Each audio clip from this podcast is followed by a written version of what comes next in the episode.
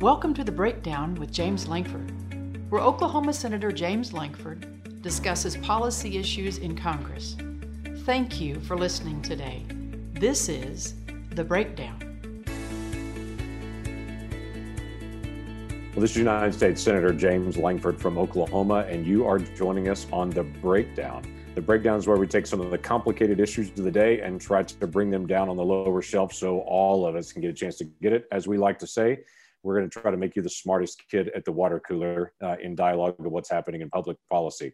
Uh, you're welcome to be able to track us online uh, and all the social media places at Senator Lankford, or you can go to our website, lankford.senate.gov. You can also obviously subscribe uh, to this service on Spotify or any of the other places where you get your podcasts. You can subscribe to this and we will send it out to you on a regular basis. We've had a lot of different conversations about the Senate, about national policy, about different bills that are moving through. There's been a lot of dialogue, though, of late about a 50 50 Senate. What happens when Americans elect exactly the same number in the Senate? Who's in charge? How does that actually work? And I've had a lot of questions about uh, from people saying, well, what does that really look like? Well, we know as a nation we have 100 senators because we have 50 states. Every state gets two senators, so we have 100 senators. In a rare moment, occasionally, the country equally divides on as far as all of our different votes, and we end up with 50 senators from each party actually caucusing together. The challenge is, what do you do with that? Well, I have an expert with me with what do you do with that because this situation is not new to us.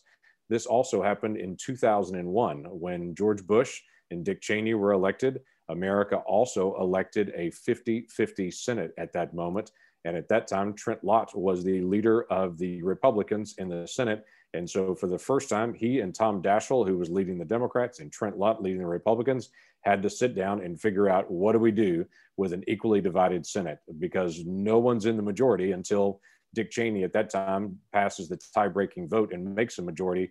But after Dick Cheney walks out of the room, we still have 50 equally divided senators. So Trent Lott is joining me. He is the senator, former senator from Mississippi, highly respected, served as the majority leader during that uh, key time and negotiated a really tough deal of 50 50 division that became the model for how we're functioning in the Senate right now. So Senator Lott, I know you didn't plan on setting a pattern for the rest of the time in the Senate, but when you negotiated that deal in 2001, you not only navigated that time period, but set the plan for how we're actually functioning right now in the Senate. It is a real honor uh, to be able to have you in this dialogue, to have you step back in. And so we can talk about not only how you can do a 50 50, so we can talk about how you did do a 50 50. So mm-hmm. thanks, thanks for joining us on the breakdown. Well, thank you very much for having me to join you, Senator Lankford. I, I, appreciate the opportunity. And let me just say, I, I appreciate the kind of senator that you're making for Oklahoma, a great state that I've always admired from a distance and almost went to Oklahoma Baptist University when I finished high school, but I wound up at Ole Miss and becoming a lawyer, and the rest is history. But I appreciate the opportunity to be with you. And uh, I think this is another example of uh, the kind of senator you're making. You're, you're looking at history, you're looking at what has happened and what can be done under very difficult circumstances. There's, this is only the third time, I think, in a century that we've had a, a flat tie. And so when we had this uh, tie after the 2000 election, I went back and studied the history of what happened the previous time. And it turned out that they had a hard time getting an agreement. It was weeks, months before they got through it. And I just uh, said to myself, uh, we can't do that. I've got to find a way uh, to make uh, a 50 50 Senate work. Now, uh, it was a different time. I had been majority leader for almost five years. I had already developed a pretty strong relationship with Tom Daschle, the Democratic leader. So when I saw uh, what had happened and we were going to be 50 50, I called Tom and I said, let's sit down. Let's work through this. And I promise you, I want to be fair with you and I expect you to be fair with me. So we did that, and uh, you know we agreed on how the committees would be uh, evenly split. The money would be evenly split. The chairman would be a Republican because we had the vice president and the 51st vote, and there would be a little extra kicker for, in money uh, for the committee chairman to, to run the outer office and all. We also said that when there was a tie vote in committee, uh, it could be taken directly to the floor of the Senate by either leader, either party. So I negotiated a, you know, it was it took us about two weeks, but we came to an agreement. But I have to tell you, uh, Senator, when I took it to the uh, Senate Republican conference uh, over in the Library of Congress, it was not particularly well received. Some of my good buddies, like uh, Phil Gramm from Texas and Jim uh, uh, Rick Santorum from Pennsylvania, Don Nickles from Oklahoma, uh, thought I had maybe gone too far and been too fair. Uh, so we were having a pretty hot debate, and I was getting concerned about whether this was going to be a vote of no confidence. And then Pat Roberts, a great senator from Kansas, stood up and said, What are y'all thinking? It's 50 50. We got to find a way to make this work. And everybody calmed down and we went forward. Uh, but I want to emphasize again uh, the different one of the main differences that times are different, the media is different, and I'm not sure that Mitch McConnell has the same kind of relationship with Chuck Schumer that I had uh, with Tom Daschle. That made a huge difference. But we worked together and we made it work. Uh, in the next six months after we came to this agreement, we passed a major tax reform bill.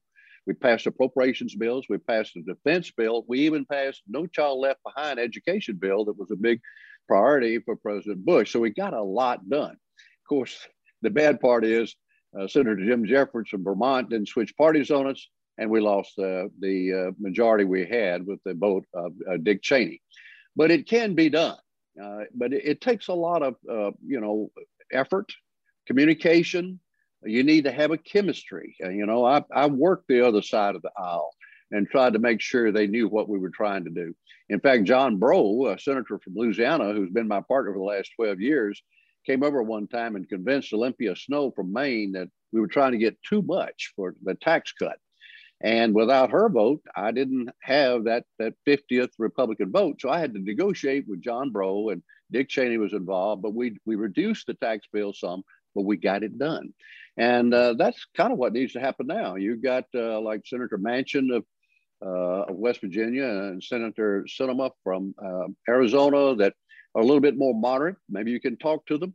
I suspect a guy like you, Senator, might be useful in, in making those kinds of contacts. Well, we're trying to engage in the dialogue because that is an important part of the Senate. Uh, I definitely have a very conservative worldview. And uh, for me, I'm very passionate about a set of ideas and I want to try to get those ideas done. Uh, but the challenge is in the Senate, as you know extremely well, I don't get to pick the people that I work with. Other people pick the people that I work with. And then I've got to find a way to be able to work with them and to be able to get some of those things done. I, I want to go back to things like appropriation bills. There were quite a few bills that you listed off there that were actually done not through a reconciliation process, but actually through passing with 60 votes uh, to be able to go through the full process. What was that like? How difficult was that to be able to set aside and say, okay, we only have we have the majority, quote unquote, but it's an even majority. It's 50 votes plus the vice president at that point. You still had to be able to find a way to be able to move bipartisan bills during that time period. Right. Well, uh, you're right. It, wasn't easy, and just like I just said on the, the tax bill, which was one of the first things we did, uh, we we have wound up uh, cutting it back about uh, 300 billion from what we were originally seeking. But uh, my attitude was, you know, okay, it was 1.2 trillion. It wound up being 900 billion. Where I'm from, uh, that's worth having, and it was positive for the economy. On the appropriations bills, uh, it, the key there is that we did have experienced men and women that knew the importance of funding the government. After all, one of the things you really are supposed to do every year is to, to fund the Defense Department, the Agriculture Department, Homeland Security. Uh, and there was a lot of debate back and forth about how much should go into each one. But uh, we would reach out to senators like Pat Leahy from, from Vermont and say, hey, Pat, you know, we need to do this. Uh, what can we do to help it uh, be easier for Democrats to support it? I remember one time, for instance, we had a, a bill on the floor uh, that was uh, a water project bill, which I know is important in a state like Oklahoma, but it was particularly yes. important that it had a provision in there for South Dakota, which was Tom Daschle's state, of course. And uh, my friend John McCain put a hold on it, went to the airport, got on an airplane, flew to Phoenix. So I kept the Senate in session for about four hours till McCain landed in Phoenix. I got him on the telephone. I said, John, this is an important bill for economic development. It'll help create jobs. It's got a provision in there for the leader of the other party, Tom Daschle. It's not an outrageous amount of money. You, you, you can't do this. And to John McCain's credit, he said, okay, you're right. He withdrew his hold and we got the bill done. But it, uh, you know, I mentioned the beginning, uh, you know, Tom Daschle and I did a book together too called Crisis Point. We talked about how do you how do you get things done in a body like the Senate, which is a unique body in the world. Uh, number one, communication. You need to talk. Uh, I found over the years that the best leadership tool is your ears. If you listen, it's amazing what you can pick up and what you might could get done. But we talked across the aisle. We talked across the Capitol. We talked to the president. And, and to Bush's credit, uh, Tom and the Speaker of the House and the, uh, the leader of the uh, Republicans in the House met with uh, George Bush almost every Tuesday morning at 7 a.m.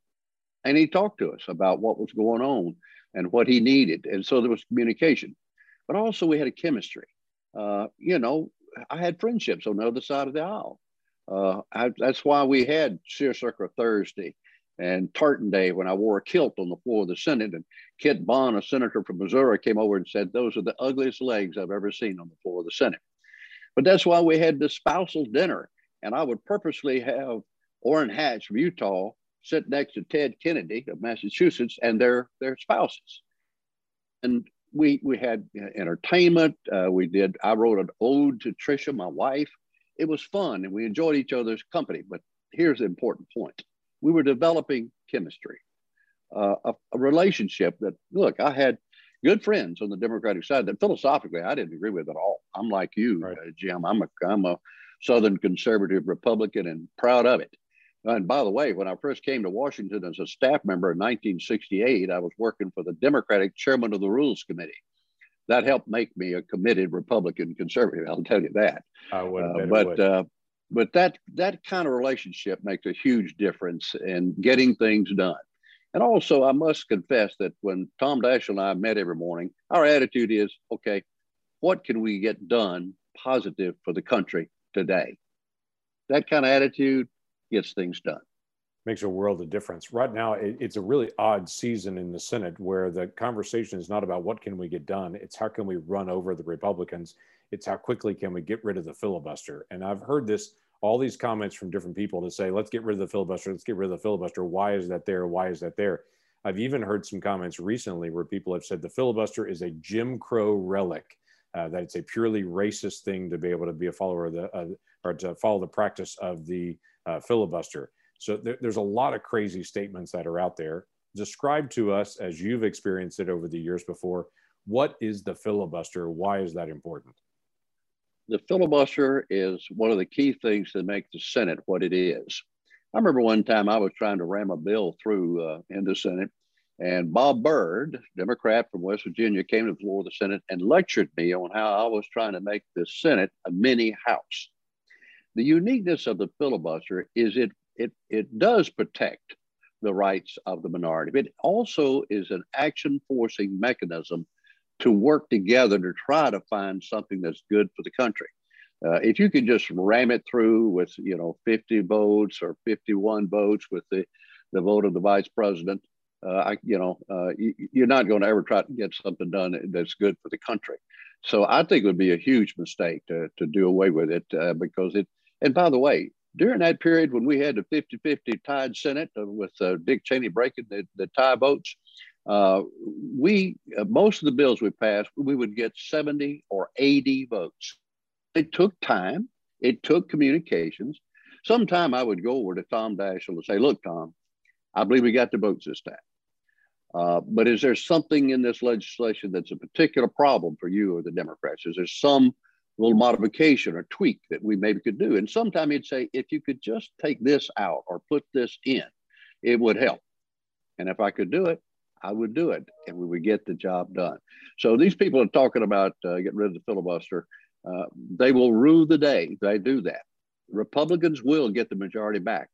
And if there's no filibuster, Republicans can do the same thing.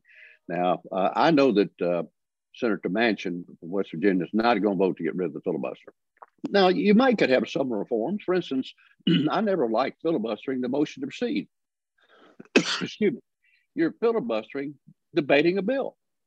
So you might want to look at that. You could keep the filibuster, but uh, cut the time down some. Right. So the the basics of this for those uh, a lot of folks that listen to the break uh, the breakdown get into a lot of the intricacies of policies, but for folks that don't know on it, the filibuster is a requirement in the Senate that is unique to the Senate that really makes the Senate, as you said, the Senate. Uh, there's no place in the federal government that the minority voice is always heard, except for the Senate. In the executive branch, it's what the president says goes. One person. In the House of Representatives, it's whatever the majority is. You can do as much as you want to do, as fast as you want to do it. In the Supreme Court, it's simply a majority vote, as it is in all the other circuit courts as well.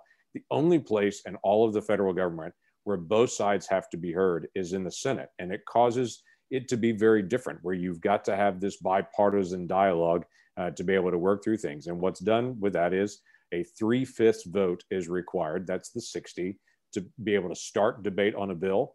Uh, now, that can be waived if there's broad support for it. And used to be, it usually was, and now it never seems to be.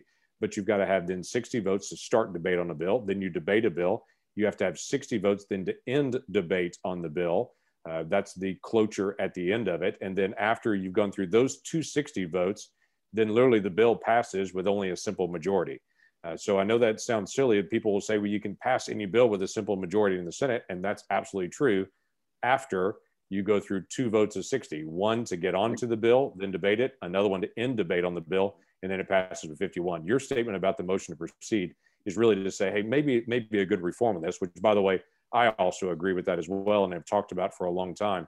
I think the majority, whoever the majority is, should be able to debate whatever they want to be able to debate. Yeah. But if the minority voice is not heard, the minority should be able to hold it up and to be able to say, we've got to keep debating this and amend it to where both sides are actually heard in the process.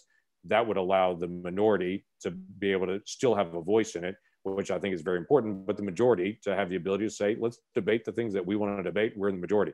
I completely respect that and understand that.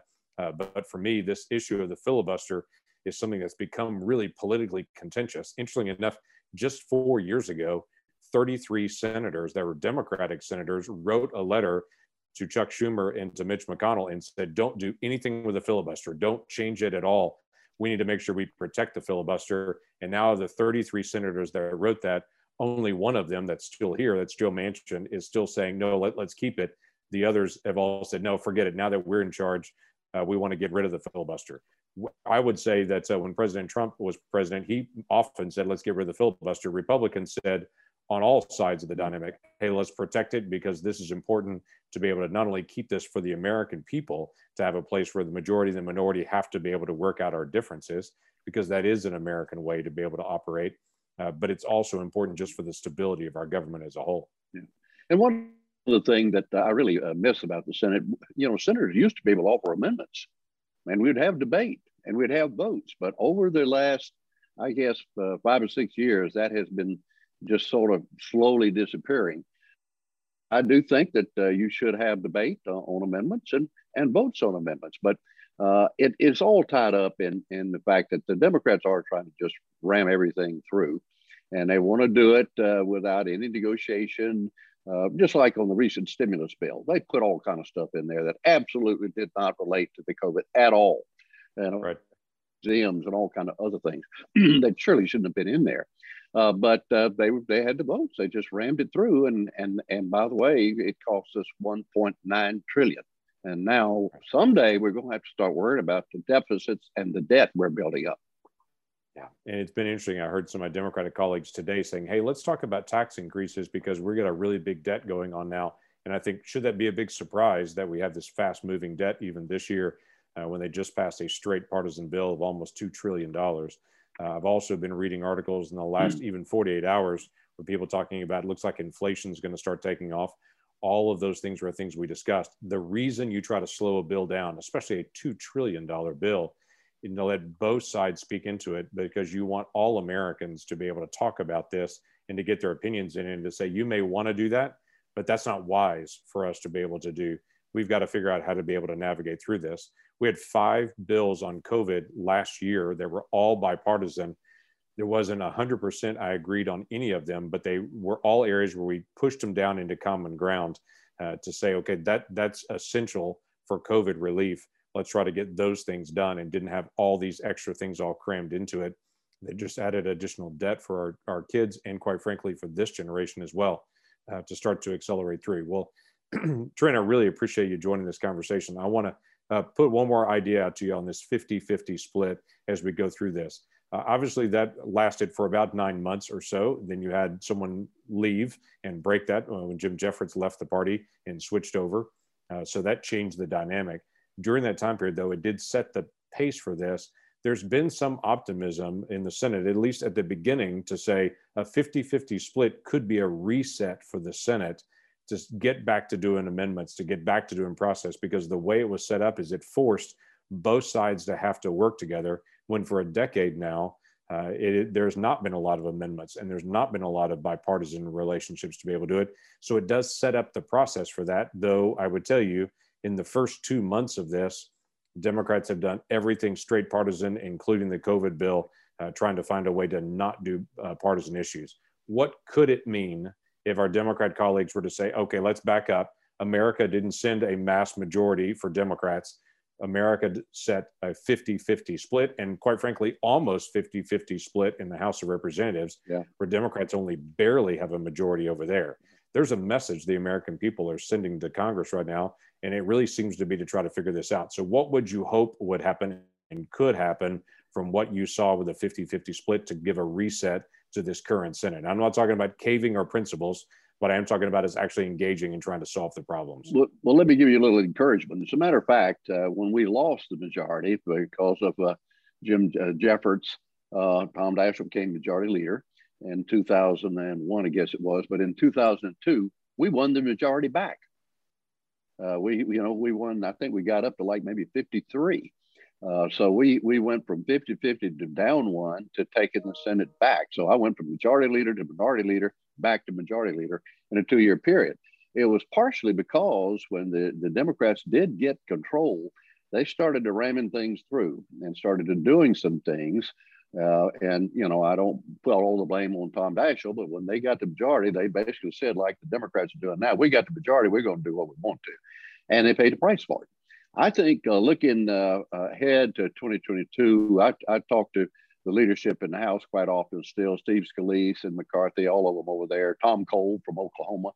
Um, I, am convinced they're going to take the House back. I think the numbers could run up to as high as 230. The mm-hmm. Senate uh, will be more of a challenge because we have 20 uh, Republican Senate seats up, only 14 Democrats, and we're losing some good uh, men uh, this year to or next year in retirement. But uh, I think we're, we're going to get some good candidates and, and we'll do well in North Carolina. Uh, and hopefully, uh, we've found a good candidate in Pennsylvania. Hope we can get that seat back in Georgia, which we should have. But I'm, I, I think how Republicans handle themselves now, uh, what they have to say, and by the way, you, you do need to be aggressive. You need to get out there and have a Republican message. Make sure we're telling our side of the story. Uh, and so uh, I'm I'm hoping I'm thinking like in Ohio. I, if we, I think we're going to hold the, the, seat in Ohio. We got the governor. We got you know some good uh, House members. So we'll have some good candidates. And if uh, if we handle our situation properly, we'll get the majority back. And and hopefully that will be in only two years. Well, I, I, I hope so in that in the days ahead. And I really appreciate you blocking off some time for us to be able to visit back and forth and be able to get your insight. It's good to be able to, for folks at home, uh, back in Oklahoma, to be able to hear from someone who's already lived this, walked through this process before, and has now have the ability to be able to look back and say what worked, what didn't work uh, in this pattern and path, and what actually happened in the history in the past. So uh, we should be wise uh, with the days that God has given us uh, to be able to make sure that we're using them wisely, effectively, and pushing a set of ideas that'll actually help every person, every neighborhood, every race, every background uh, to be able to make sure we're providing opportunities uh, for all of those individuals. And so I appreciate your leadership in the past and your continued engagement for our country. Well, thank you very much, uh, uh, Senator. I want to call you by your first name, but uh, it was I lived the American dream. My dad was a shipyard worker in Pascagoula, Mississippi. My mother was a school teacher. Uh, but I managed to, you know, get an education and wind up serving in the House and the Senate, being majority leader. Good Lord blessed me mightily. Uh, and then it, uh, after 39 years, I decided it was time to retire. But I didn't just go away. Uh, I continued to pay attention to and, and work with my former colleague, John Breaux, on issues that I think are important to our country.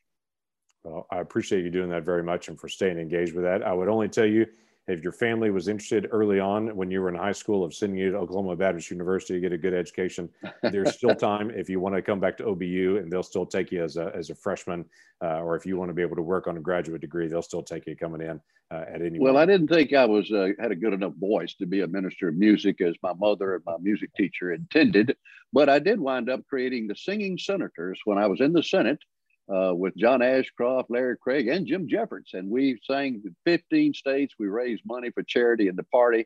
We had a lot of fun, you know.